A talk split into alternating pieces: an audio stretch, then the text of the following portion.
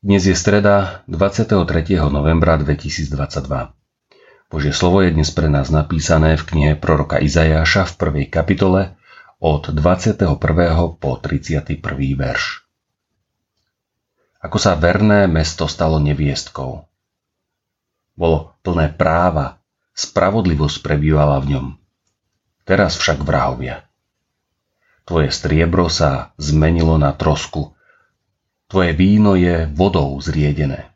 Tvoje kniežatá sú vzbúrencami a druhmi zlodejov.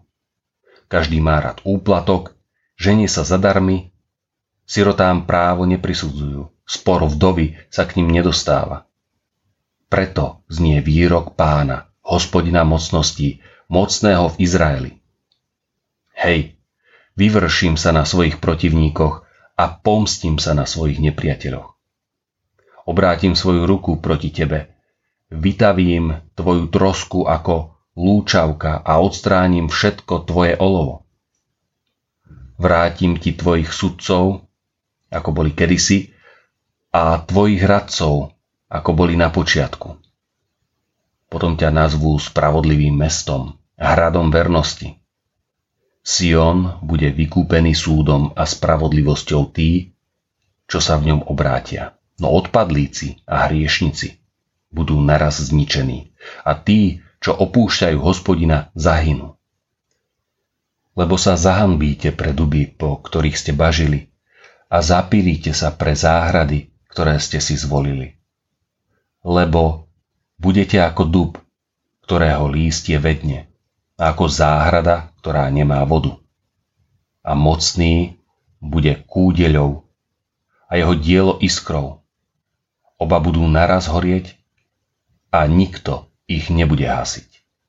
Spravodlivosť je dôležitou a nevyhnutnou súčasťou života človeka. Potrebujeme ju. Ak jej nie je mnoho, strácame. Pri jej nedostatku pociťujeme katastrofu, ktorá má za dôsledok mnohé zničené ľudské životy. Boh nám cez proroka Izaiáša dáva náhľadnúť do dramatických spôsobov, kedy sa prejavila nespravodlivosť.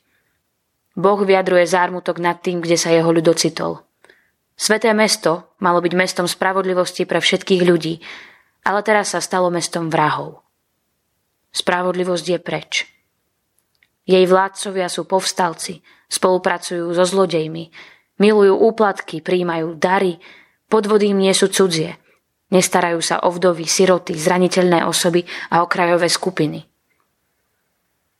Boh hovorí, ak nemilujete svojho blížneho, ak sa obraciate chrbtom k tým, ktorí vás potrebujú, ak hľadíte najprv na seba, tak prejavujete nespravodlivosť voči Bohu i blížnym.